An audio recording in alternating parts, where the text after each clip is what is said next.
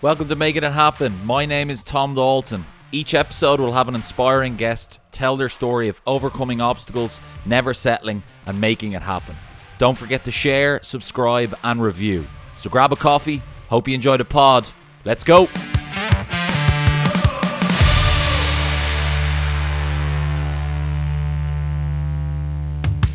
Okay, so welcome to Making It Happen. Um, my name is Tom Dalton, and I'm delighted to say we are on episode number 53. We are flying through the episodes now. Um, and I'm super excited to have this guest on. It's someone I connected with um, on LinkedIn, and we had a really good conversation. And from that, I, I asked him to be a guest in the podcast. So this week's guest is Oliver Bruce. And for those of you who don't know Oliver, I'm going to let him do most of the introduction. But Oliver is now the CEO and founder of Pinpoint Media. He also has a very successful podcast called Success is in the Mind. So, Oliver, welcome to Make It Happen. Thank you so much for having me. Good introduction. um, Oliver, so like what we do at most of our guests, if we're to jump back in time, can you just tell us a little bit about childhood, growing up, and education, and what that looked like for you? Yeah, absolutely. I'm just going to get rid of my face first of all on this, but there we go.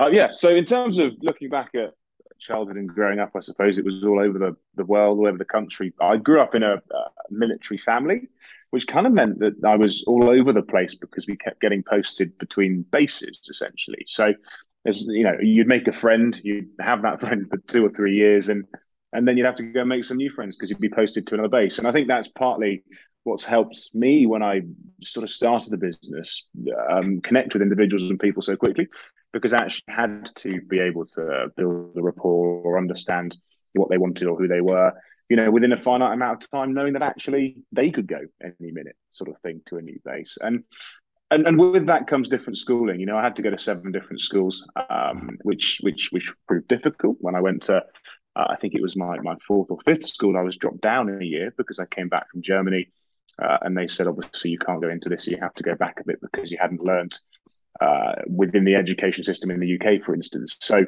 that was a little bit annoying because then my, my, my peers, I suppose, um, were either younger or older than me. They weren't the same age uh, in, in my class year, um, which obviously led to, to, to me kind of leaving that school because it wasn't as enjoyable.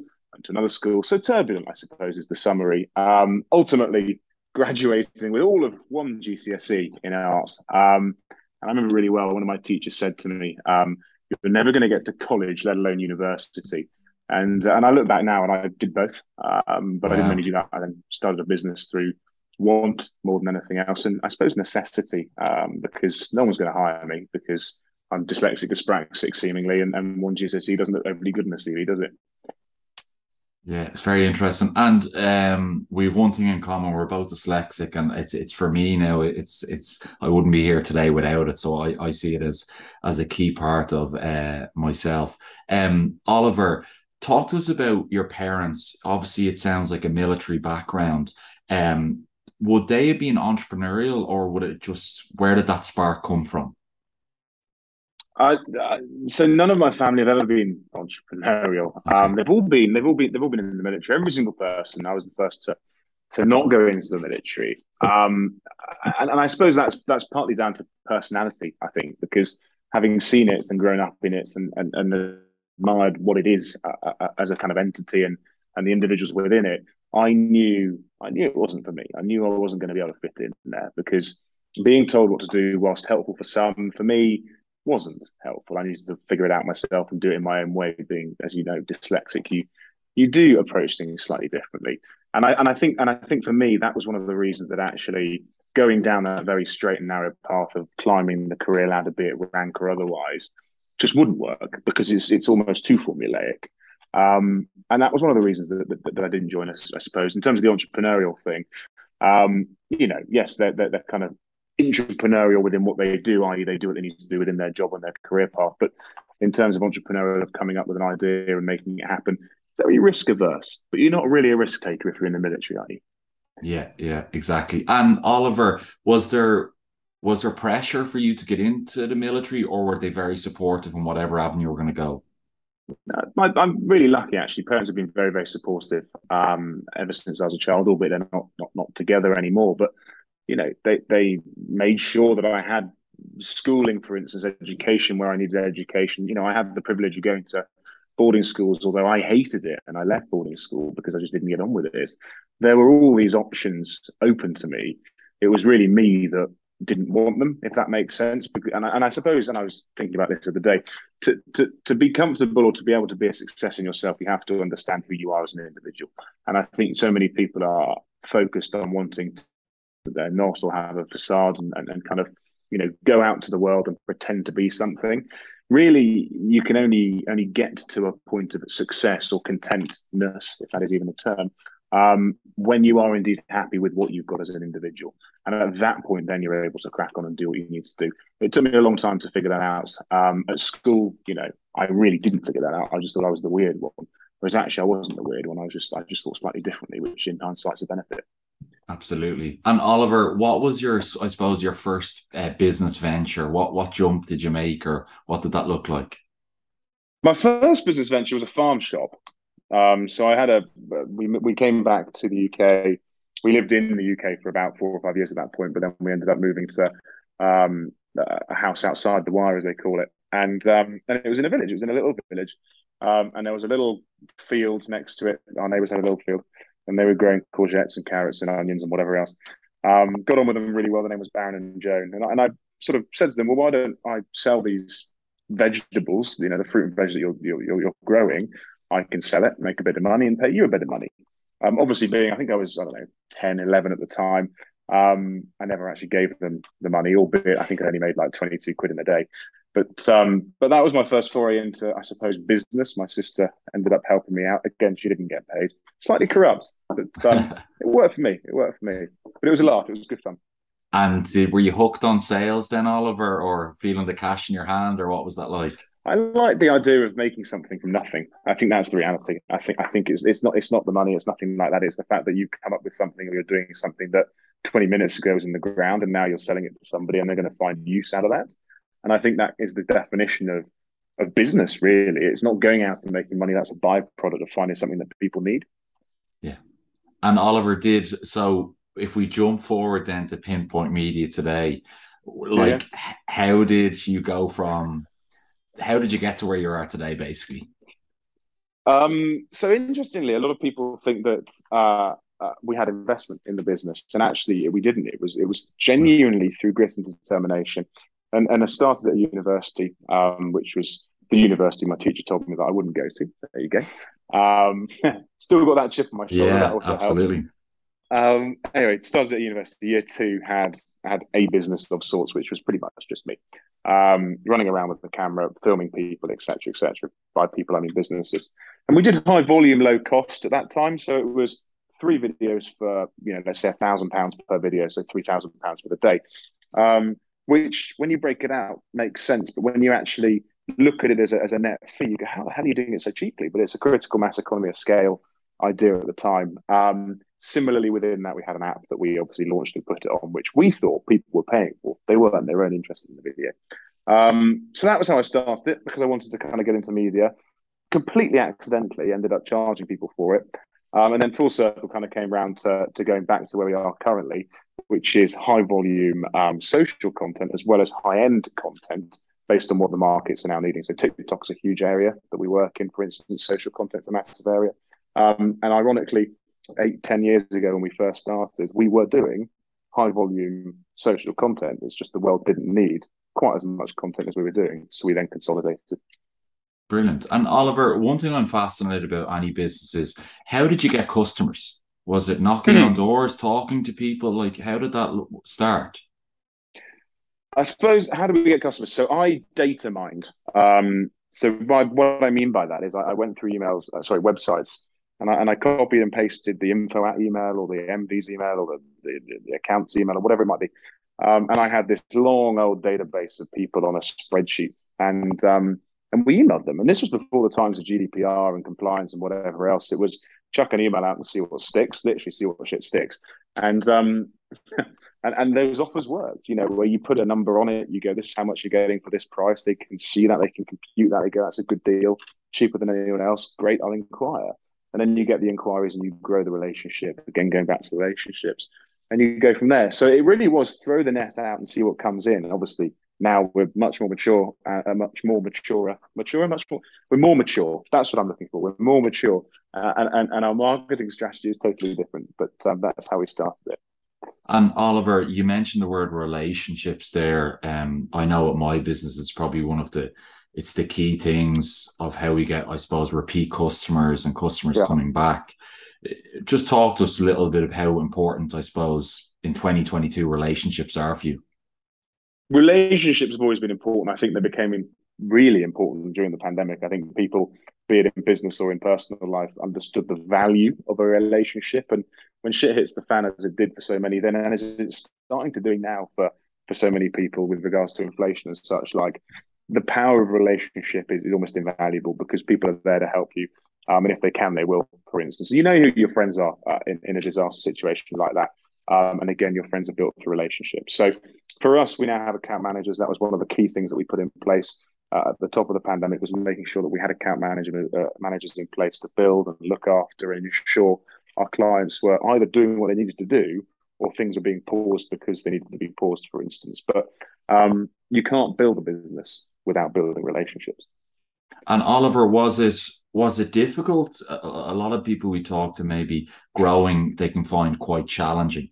Um, by the sounds of things, it was you running around with a camera doing some videos. Now we look, you've multiple offices, multiple staff. How did you find growth? Growth, growth is growth is difficult, specifically as an agency, right? I mean, you come into business depending on what you're doing. It depends on how you find find growth and scale, I suppose. Because actually, if it's a D2C product or a SaaS product, scaling growth is a little bit easier because again, it's an economy of scale and you don't need to have uh, uh, a huge amount of people to be able to grow that. Whereas with, with what we do, obviously, you're selling people's time. So actually, you need to have a, a high volume of individual to be able to actually bill them correctly. Um, because if you haven't got them, you can't bill them. So to scale, there's an element of either hiring before the curve or hiring after the curve. If you're hiring before, you have to make sure you've got the cash in the bank to be able to do that. If you're hiring after, you need to make sure that you can service the client in the run up to and hire the person in time for it, if that makes sense. So really, really tricky to scale an agency without investment. If you've got investment, you've got a bit more headroom. But as I said, we've never had investment. We've organically grown this whole thing. Um, and yeah, scaling is really, really difficult. When you get to you know seven to ten staff as an agency, that's when the pain starts to come about. You get over 20, that's when it really starts to become quite a bind. But again, you get to that point where you have a little bit more headroom the bigger you get because the accounts become bigger, the retainers become bigger. And at that point, it becomes slightly more exciting in terms of mm. actually you can do a lot more because you've got a lot more people, you have a lot more brain power, which means you have a lot more ability to sell in concepts. So there's a weird tipping point, but it ain't easy. Um, and I don't think it ever will be easy because we always, always push the limits of kind of what resource we've actually got. And Oliver, on that, do you like, do you love managing people or bringing new hires in and getting them to develop? Is that a passion for you? I am shit at managing people. in, in all honesty, um, I, I I have a really good business partner called Fergus, who's also the ops director, and he, he he's incredible at managing people. Full stop. And I think partly because he's worked in he worked in O2 uh, before joining us, and, and and he was managed himself. Equally, he had an events or, or an experiential events business when he was younger before he joined our business. Um, so he's had experience firsthand of what it's like to be managed by a bad manager and how to and how to manage people, I suppose. So so he does all of the HR and all the management in that sense, alongside um, uh, other other individuals in the SLT. But in terms of do I get enjoyment out of managing people? Not necessarily, but do I get enjoyment out of seeing people grow within the organization? Absolutely. So, you know, it might not necessarily be anything to do with someone that's uh, uh, below me in terms of a line management point of view, but actually seeing them within a team come in at a certain level and grow to another level, that's what I get a huge kick from. Yeah, no, it's it's fascinating. It's it's the one thing I know I've cha- I've been challenged myself with is seeing that grow and taking staff and people on. It's just our team members. I like the word team members rather than staff. But mm-hmm. as you say, I think you need the right people around you to grow. Um, Oliver, one thing I'm big on. I don't know if you just me being dyslexic, I'm very visual orientated. I have mm-hmm. whiteboards mm-hmm. all over my offers. It's goals. I, I, try to be very clear. Is that something you'd you'd use in your day to day? Being visual. Yeah, yeah, hundred percent. I um I write everything down. So I always write I write, write things down in my notepad. For instance, I've got a big whiteboard opposite my desk. Um, I have a, a, digital whiteboard, if you will, as well, which is kind of like a sort of to do list online. So wherever I am, whatever I'm doing, I've always got somewhere that I can put something down because you, you're probably the same when you're running a business. You come up with so many ideas. Some are shit, some are brilliant. Mm. Um, most are shit. Um, and actually, you've got to make sure that you remember those, but you have the capacity to be able to do other things. So by writing them down, that's me kind of getting rid of it and being able to move on to the next thing. Yeah, and Oliver, from from you talking, you, you sound very driven, and you've obviously created a, an amazing company that is continuing to grow. But has there been a highlight so far on your journey that stands out to you? Um, has there been a highlight? I think every you know every every every year there is a specific highlight that one could pull on depending on where they are at that point. So, for instance, the highlight a couple of years ago would have been getting through COVID. For instance, the highlight last year would have been looking at opening the London office, which we did. The highlight this year, for instance, will be expanding and having what have we put 15 or so staff in the London office in the last nine months. We've got the Cheltenham office, which has now been been, been grown out, still hiring. We've won some of our biggest ever contracts. We're talking to big blue chip brands now. So, you know, it's a point in time where you go, is there a highlight? And yes, there are always highlights, but I am really bad unless I'm on a podcast like this and actually looking back at what that might be. And until you ask me what has been the highlight this year, I won't have thought about what the highlight this year would have been because you're just on to the next thing. You never sit down. You never actually go, that was fucking brilliant. I'm pleased we did that. We've absolutely nailed it. You go, good, fine, done, next. And that that's one of our biggest weaknesses as a as as a, as a type of individual, as an entrepreneur. You never do that. Yeah. Uh, you've mentioned a couple of times on this podcast, and you have a podcast, and one of the main words is success. Um, for me, I success, but the meaning of success always changes. Do you have a definition for what success looks like for you, or is it always adapting? Um, is it always adapting? I suppose it was always adapting. Is it always adapting? Now is another question. But up until the point that I got to, I suppose. So, so, so let's just let's dial that back a little bit. So, five years ago, success for me would have very much been scale. You know, scale and noise in the industry and becoming a voice. You know, that's what I would have metric myself on, or the business on, or whatever, and gone, that's great. Now I look at it and I go, success is being able to grow a business that is able to run itself and give the individual that came up with the concept the freedom to do either other things or to be able to make that business even better. So for me, I define success through freedom and through ability for things to be autonomous and run their, on their own, which has taken a long time to build this mm. business to a point where it can start to run on its own. But but but for me, that's a big tick in the box. Um, and your perception does change, but I think I'm fairly comfortable on that being the definition of success for me. And Oliver, has your role changed throughout the years of Pinpoint Media, like hiring staff, keeping clients on board, gaining new clients? You're mentioning blue blue chip clients. Has that been challenging personally? Um, yeah, what's been really challenging is when you start it, you have to then do the payroll, you have to find the staff, you have to do the sales, you have to do the, you know, literally doing everything within the business when you're when you're first starting. And actually, it's like that depending on what industry you're in. Of course, it, it's like that for us for the first 18, 24 months, really. Um, yeah, granted, I, I hired two people whilst I was still at university, one to do the editing and one to do um, a bit more of the sales with me. But fundamentally, um, as an owner that, that, that, runs the business, you are always going to be invested in doing the sales, looking at the clients, looking after the clients, seeing them, being the person that goes and uh, and takes them out, for instance, alongside the team members, because you know the value of it. You you are so much more invested in it as somebody with genuine skin in the game who's started it with literally nothing more than grit and determination. That you don't want to see a small client go. You don't want to see a big client go you don't want to see any client go, and, and you will do anything you can to make sure that they stay. So my role has changed in terms of management because I used to have to do all of that. But in terms of the client side, I'm very much involved still in client side and seeing individuals, be it brand or uh, or agency. Yeah, and Oliver, we, we've been everything we've talked about so far has been very on positive, I would say. Is there anything you, I suppose, dislike about business or running a business? Um, the lack of sleep is fucking annoying. Um, but other than that, no, no, there's lots of things. There are lots of things. Business, you can't go into business and you're to have an easy ride.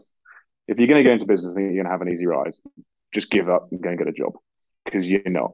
It's going to be one of the hardest things that you will ever do. And I haven't had children and I haven't got married, but I imagine they're also probably up there with things that are pretty difficult. Um, but it ain't an easy ride. It is a lifestyle. It is a way of life. You will have to make sacrifices, and you have to understand what sacrifices you're willing to make. And if you're um, if you're willing to give up uh, weekends, or if you're willing to give up your evenings, or if you're willing to say no to a holiday this year because you haven't got the cash, then you need to do that. But some people haven't the ability to do that or want to do that, and that's fine. But it really is a way of life. It, it can control you, and you have to be aware of that. Yeah, and Oliver, I suppose if probably two parts of this question. What's next? Like you're talking about London office, Cheltenham office, Pinpoint Media seems to be growing. What's next for Oliver, and what's next for Pinpoint Media? Mm-hmm. So I suppose uh, uh, what what's next for me is interesting, and it wasn't really intentional, but off the back of the podcast that I've started doing, or been doing for a year and a half now, I've been asked to do a few speaking events. So there's some exciting things next year that we've got in the pipeline, which I can't fully say yet because I haven't finished them yet in terms of confirmation. Um, but I'm doing a lot more talks, so that's really exciting. In terms of investment, looking at investing in scale up startup brands. There's a few brands that I'm talking to that I'm interested in because I think they've got quite good legs. They've only been trading for about eight to 12 months because that's the most exciting part, I find, because um, you can get in nice and early and help them out. Um, in the same industry or totally different industry? Totally or? different industry. Totally okay. different industry. Um, totally different industry. I, I like the idea of being an angel. I like the idea of investing in brands and businesses. For me, we haven't ever needed it. We've done it organically, but I could see how much it would have sped us up if we had, you know, if we if we had had three, four, five, six, seven hundred thousand quid given to us in year three, would have been able to halve the amount of time it took us to grow. Um, and in terms of scale up startup businesses, giving money, be it 5,000, 10,000, 20, whatever that might be, it will make a difference to that growth and to that scale. Um, you know, and I can't wax lyrical about having done that because we haven't done that, but I have seen businesses that my mates have uh, run um, get investment, get investment early, and absolutely nail it, and it's made the world a difference. So for me, a big passion in, in startup, scale up, and investment in that sense. Um, a lot more speaking events from a business point of view. We're still scaling. We've got a lot of a lot of work to do still. Um, really excited and really interested in the world of Web three crypto and what that looks like. I'm into crypto personally myself. Um, but in terms of scale, hiring better people than me, basically, um, mm. because I don't know it all, uh, and, and they are far more qualified than I to, to work directly with our clients. And Oliver, probably one of the questions I ask most of the guests on this podcast is um, when we see a business with a bit of growth or they get a bit of cash, would you would you just explain how important, I suppose, reinvesting that into yourself, maybe as education, or into the business, or how important mm-hmm. that is? Hundred percent. You know, I don't. Uh, I still make sure that staff are paid before before us. You know, and it's not at the point where we have to uh, uh make sure of that. But in, in, terms of from a mental point of view, we always pay the staff and then we pay ourselves set, set secondly. Um, just simply because that's the way that, that the payroll sets up. But in terms of in terms of setting up a business and reinvesting, you have to do that. You have to make sure that you're either putting your money into the business and you're not taking it out to drain it, or frankly, it's a lifestyle business and you're accepted for that. And you go, great, I'm going to live through the business. And those are, those are small micro businesses. You won't necessarily be able to scale them or grow them or or sell them for for lots and lots of money. But my God, lifestyle businesses are really important to so much of the economy. You know, it could be a really small 100, 200, 300,000 pound turnover business, and you're just putting things through it, you're living through it, you're running your life through the business. That's okay, that's great, that's fine. Um, but in terms of reinvesting, if you haven't got the want or the inclination to reinvest, then in all fairness, it's probably not going to work um, because you're going to be too greedy and it'll just fall over. Um, equally, when you get investment, for instance, you have to map all of this out anyway. So you have to have the P&L, you have to have the strategy, you have to have the salaries, and you can't just take all the money out as your salary. So there are ways of metricing and measuring that. Yeah, interesting. Good advice there, Oliver. Um, I'm going to fire some quick fire questions at you. Um, how do you manage success? How do I manage success? Um, I always, I always. Um, sorry, can you hear? A, there's someone. That's You're okay. It's all good. You've got me. You've got me there. Okay. Um, how do I manage success? There you go. Uh, I always have goals. So I always have goals. They might not be goals for the year. They might be goals for the three, four, five year sort of period. Um, but I will always make sure that I get to that point. So, I, you know, when I was 18, I had a goal for when I was 25. When I was 25, I have a goal for when I'm 30, which is next year in May. Um, will I get there? I don't know. But um, that's how I manage success and metric success. Brilliant. Um, what's the biggest lesson you've learned in life so far? Listen and don't be scared of fucking it up. Sim- simple, short to the point advice. I like it. Um, one of the questions I asked Oliver is just around regrets. Do you, yeah. ha, do, like? Is it a, is that something you put in your vocabulary, or do you do you think about regrets, or do you have, what's just your thoughts? um, that? I don't, I don't, I don't think about, I don't think about regrets. I think about how I might have done something differently. So I wouldn't look at it and go, "That's really annoying. Um, I regret making that decision. It's the wrong decision." I will look at it and go, "We made that decision. We made that decision because of this reason. This is how we should have maybe dealt with it in hindsight." Um, that that would be. I would never regret anything because if you're regretting uh, uh, things within your life, then it's a little bit depressing. And I try and stay as positive as possible because you know it filters out to individuals and to people. If you're if you're depressed and negative, a lot of the time people around you will be depressed and negative. Yeah, absolutely. Um, what's the best piece of advice you've ever gotten, or is there a quote that you kind of stick by or live your life by? Um, there's lots and lots and lots of quotes, I hmm. suppose. Um, I, I've, I've, I've sort of got my own one, which seems to have come to fruition over the last couple of years. But um, there's never really a good time to start a business, but in business, you should always have a good time. And, and by that, I mean, don't go into business just to make money. And when you are in business, make sure that you're having a lot of fun in it, basically. Um, because there is absolutely no point in putting in 10, 12, 14, 18 hour days if you're not enjoying it. Just sack it off and go and do something else. You have to have fun, but you'll never know when the right time to start a business is. You just won't. Yeah, yeah. There's no perfect time. Isn't that the, the big saying as well? You know, there's no perfect time. Um, last couple here. If you could have a meal with any five people, dead or alive, who would they be? With any five people, dead or alive, I think I would have the Queen. That's very apt. I think I'd have I'd have mm-hmm. I'd have dinner with the Queen. Uh, I think I'd put Elon Musk in there. I think that'd be fascinating. I think I'd probably pop Barack Obama in there. I think that would be really interesting as well. Churchill, I think, would be fascinating. Um, uh, and just for a bit of banter, maybe chuck in Michael McIntyre just to lighten the evening up a bit. the comedy aspect of it, I like it. I like it. Yeah, exactly. Um, just to very, very good. Cheer us um, all up. And is there any hacks, podcast, or book recommendations you'd recommend to any of the listeners if they're maybe thinking of starting their own business or just to help them personally? Yeah, I can give you a podcast. Obviously, that's a very easy one. Uh, I give you my podcast, Success in the Mind, available. Actually, I don't know when this airs, but I'm assuming it's going to air in the next week or so. So, yeah. available on all Virgin Atlantic flights internationally on the in-flight entertainment. Available on Spotify podcast. It's available on Apple Podcasts anywhere online. Type it in, you'll find it. Uh, and then a book I'd recommend is Agencynomics. Might not be relevant to people that aren't in uh, agency or the creative sphere, but it helps you get the business methodology in place to take it from zero to five million. Um, and actually, the logic behind it, it, it is transferable into a lot of other businesses that are service led or people led. Um, fascinating read. Not a long book. You could read it in a you know a week. Brilliant. Well, listen, Oliver, we've we've we've flown through that, and uh, thank you so much for your time. And as I say, it's great being networking with yourself. I'm sure it won't be the last we connect.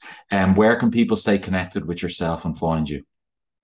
You can find me on LinkedIn, um, Oliver Bruce. Type that in. You can check me out on my website, oliverbruce.co.uk, um, or you can have a look at my business, pinpoint-media.global. Type in Oliver Bruce Entrepreneur, and I'm sure something will come up. Brilliant. Thank you, sir. I really appreciate that. Thank you very much.